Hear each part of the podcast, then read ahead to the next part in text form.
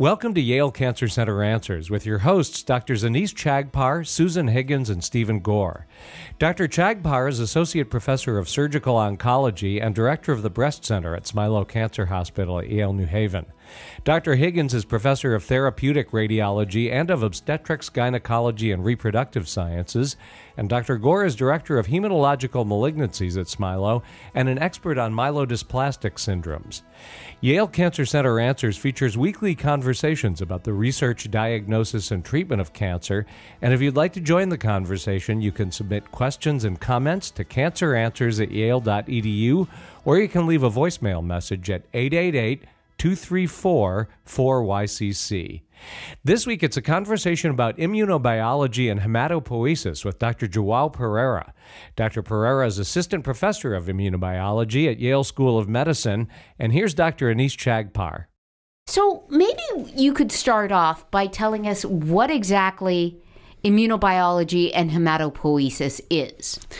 Um, immunobiology is um, the study of the cells of the immune system and how these cells uh, act to perform their, their jobs, basically. The immune system is involved in making sure that we can defend ourselves from microbial pathogens like bacteria, viruses, parasites, fungi, and so on. And but it's also um, fundamentally important to make sure that we um, eliminate cells in our own body that are not performing adequately, for example, like cancer cells. So the immune system has not just the job of fighting uh, infectious diseases, but also a sort of a housekeeping function of keeping us uh, somewhat healthy.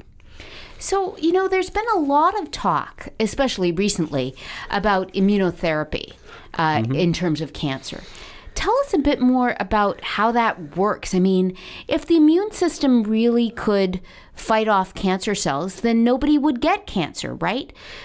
Yes, that's that's a very good point. So, for many, for several decades, uh, cancer research has been focused on figuring out what kinds of mutations lead to cancer. What what are the errors that happen in a cell that make T cell become uh, um, a cancer cell, and uh, and that research has been extremely important.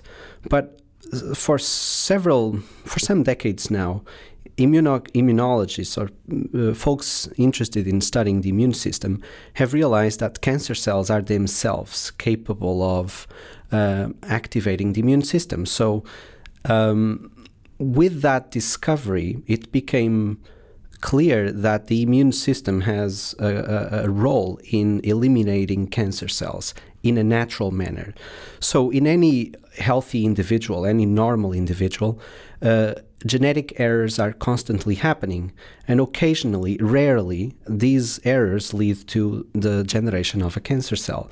But in healthy uh, individuals, that cancer cell is eliminated by the immune system such that we don't feel anything.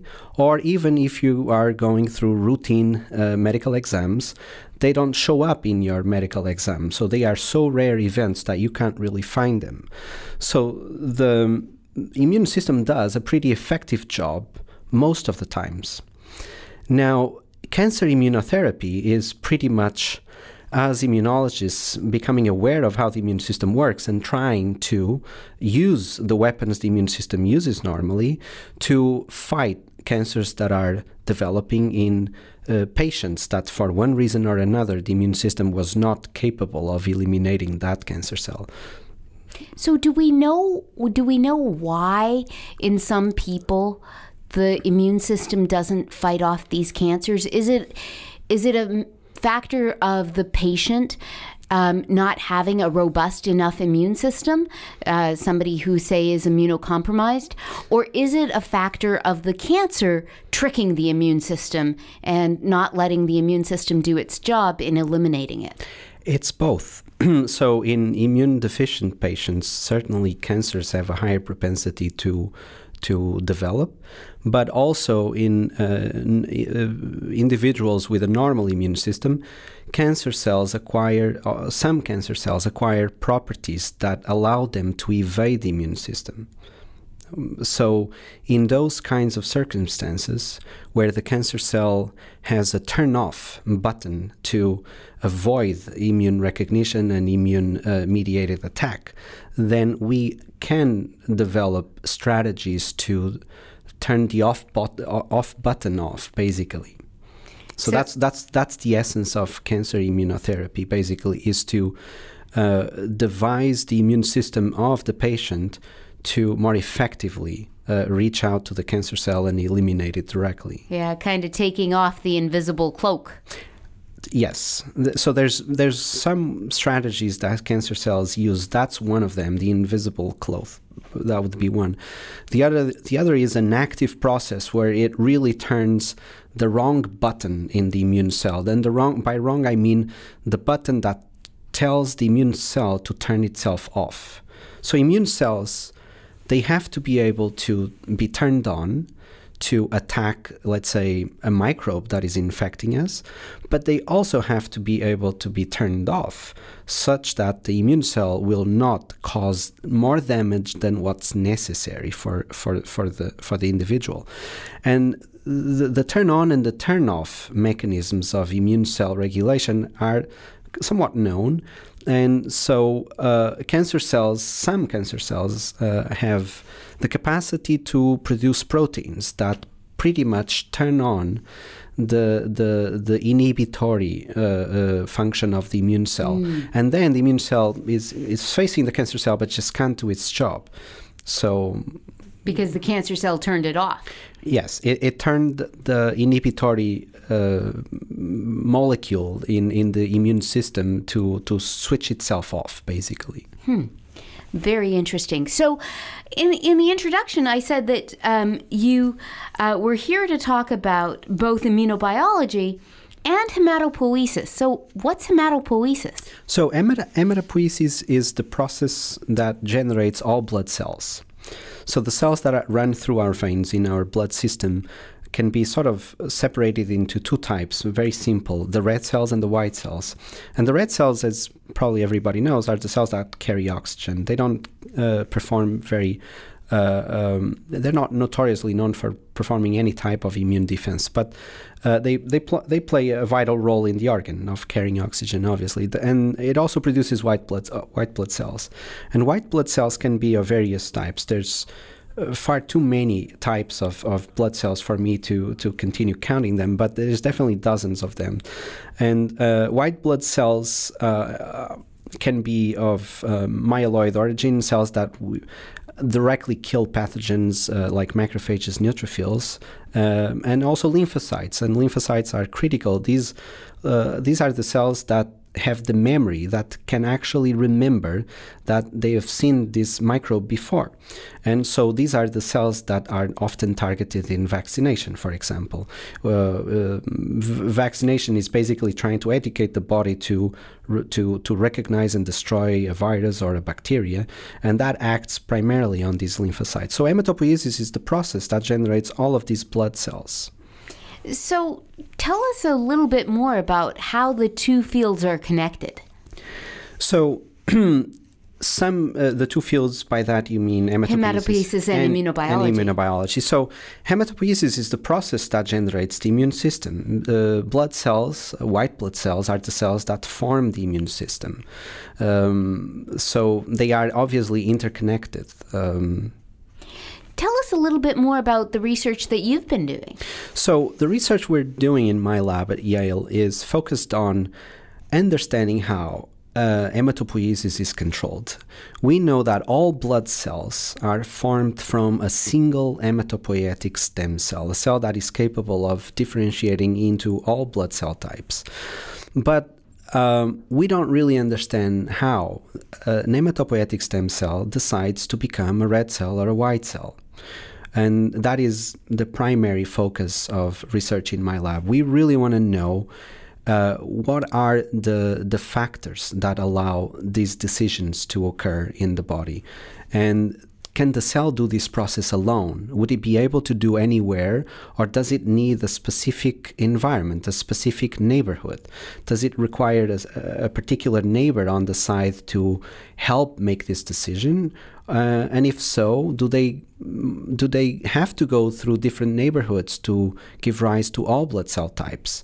Is there a red cell neighborhood and a white cell neighborhood, and so on and so forth? So that is the primary goal of our research. Why is that important? I mean, you would think that you know if a stem cell uh, needs to differentiate, um, that it, it hopefully uh, they differentiate into some of them become red cells and some of them become white cells because clearly we need both.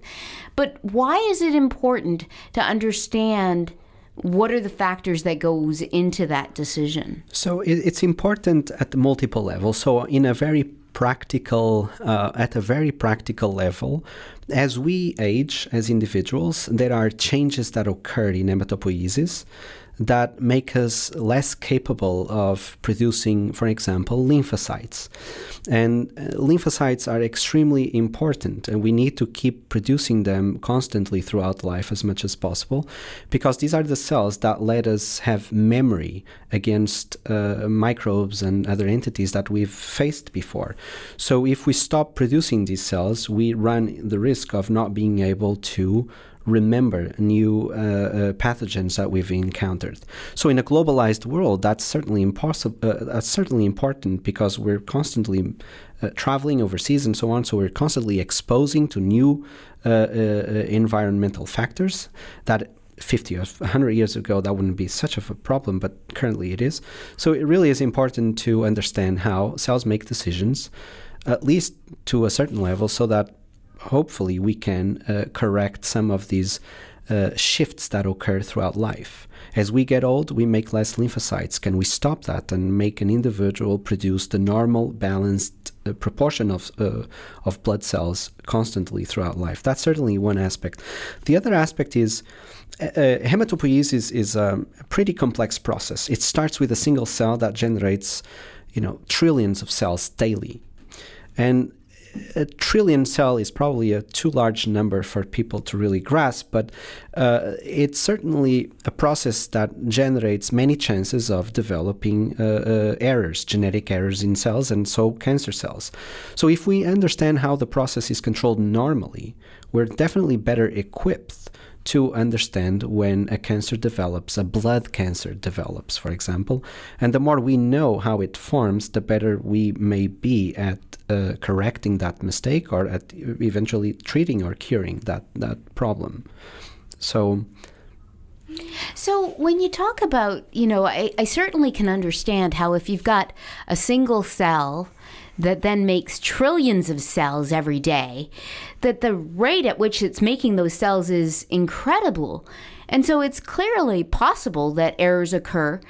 So, what mechanisms are there in your body already that prevent you from accumulating these errors? So, um, there are multiple checkpoints, so stages at which cells can be, um, let's say, analyzed for uh, fitness and for um, um, any abnormality that might have occurred. So, and all cells have a certain internal program to uh, uh, to die on their own in case some of these errors happen. So the the the the, the types of errors that occur that lead to the actual production of a cancer usually is um, associated with failure at multiple levels. So you know, it's almost it's kind of similar to if an airplane falls, it's not because one single uh, uh, problem occurred, but mostly because a multiple series sequence of problems actually occurred, and that's the combination that resulted in that. So uh, cancer is can also be seen in this way, I guess. Well, we're going to look more at how cancers develop and how this whole intersection between cancer and immunobiology works right after we take a short break for a medical minute. Smoking can be a very strong habit that involves the potent drug nicotine, and there are many obstacles to face when quitting smoking. But smoking cessation is a very important lifestyle change, especially for patients undergoing cancer treatment.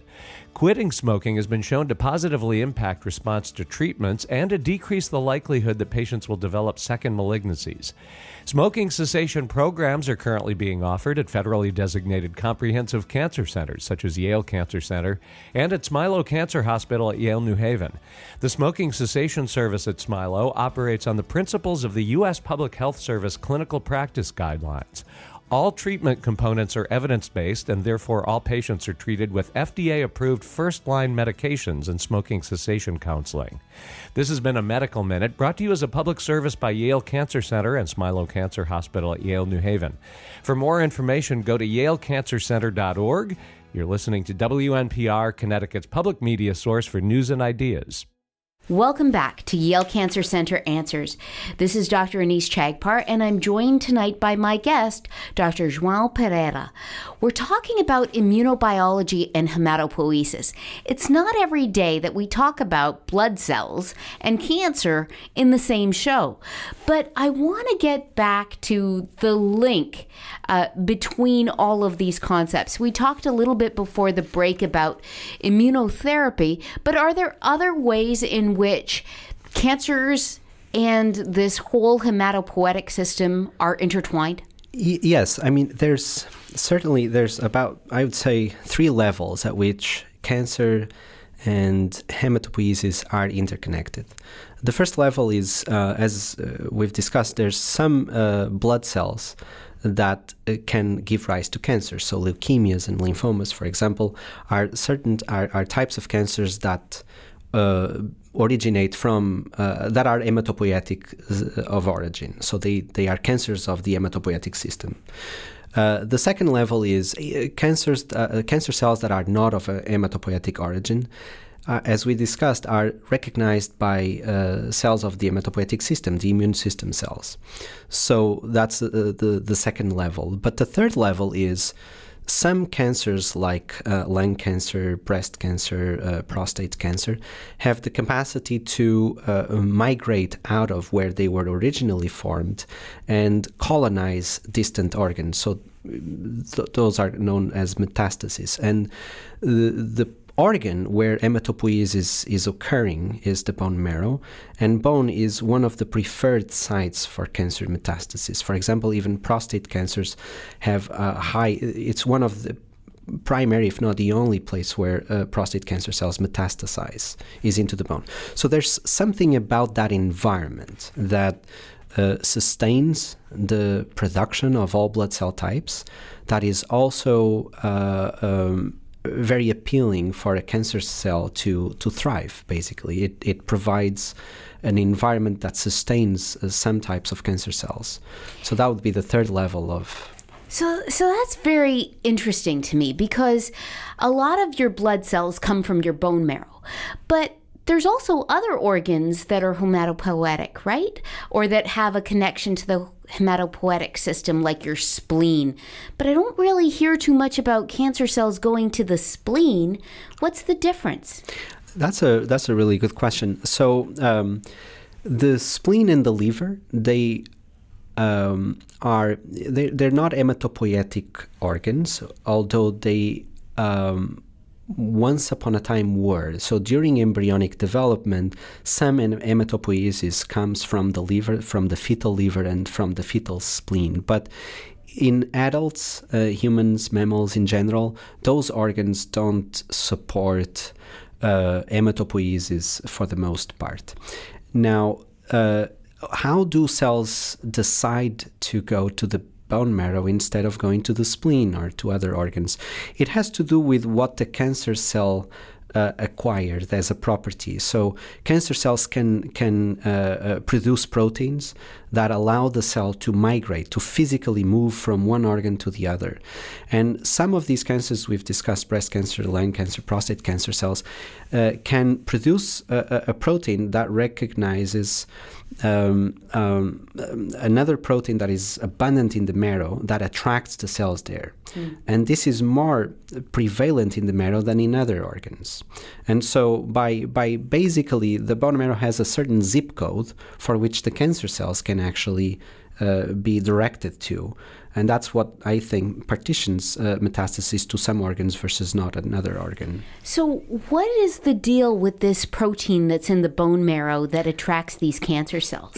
The deal is it's it's a protein that is part of a large family of proteins that help distribute immune cells throughout the body into appropriate locations.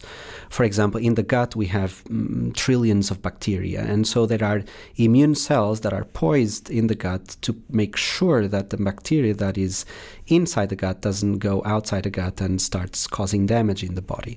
And so, the, the, how do the cells go to the gut instead of going to other organs has to do with these zip codes, the collection of proteins and, and, and, and, molecules that help the cell uh, decide to stay in the gut and not to go into the spleen, for example. And so, the same general property is applicable to the to the bone marrow. Uh, this is a family of proteins that contains dozens, uh, uh dozens of proteins. So you could imagine dozens of zip codes, basically. And bone marrow has a particular zip code. And so, but what is it about that zip code? I mean, you know, is it like the wealthiest zip code that all of the cells want to go to? I mean, there's got to be something that says come to the bone marrow. And I wonder whether that's related to how all of these immune systems cells actually develop since that's their home turf. Yeah, that's a great connection. That you're 100% right. So the zip code that makes cancer cells go to the marrow is the same zip code of hematopoietic cells use to actually develop in the bone marrow. So in essence, it's it's it's just um, a, a collection of proteins and molecules that help the immune cells to stay in their appropriate locations. And so we don't know why it is that these cancer cells are attracted to that particular zip code? Well, during uh, during the process of cancer cell development, when when cells acquire genetic errors, um, they acquire they, they carry a certain genomic instability that can result in abnormal production of proteins that they would normally not produce in such high amounts. Mm-hmm. And also it can result in the acquisition of properties the cells never had before. For example, the capacity to actually move from one place to the other. Many, many cancer cells are not cells known to be motile, to be capable of migrating from one place to the other. And the transformation process of uh, enable the cell the ability to actually move. That ability is the simple acquisition of uh, uh, proteins that help the cell to read zip codes. And mm. so now this cell can read a different zip code, and so it goes there. Mm. Interesting. So if we could turn off this migratory zip code reader, we could potentially do something about metastases. That's certainly um, a very appealing um, strategy, and it's being attempted. Uh, although there is a considerable amount of redundancy in in this zip coding system mm. of our uh, body, that makes it um, not the most attractive strategy so far, but it certainly it would be fantastic if we could uh, instruct cancer cells to go to the wrong zip code, basically, and or not to go to any zip code. Yeah, yeah that it, certainly, yeah. Yeah. So let's get back to a different layer that you were talking about too, because I, I like the concept of the many different layers where the immune system and cancer intersect. And the second one that you had, had mentioned was the way that cancer cells develop actually from the immune system. And so this takes me back to our original conversation before the break, where you were talking about how all all of your blood cells essentially come from a stem cell. And as this, you know, universal stem cell decides which way it's going to go uh, and produces all of these other cells, um, that that can then cause errors to form. So when you started talking about how does a cancer cell or how does a, a, a hematopoietic cell decide whether it's going to be a red cell or a white cell, is there some mechanism by which that gets screwed up so that then it doesn't turn into either of those but turns into a cancer cell? Or does that not work that way?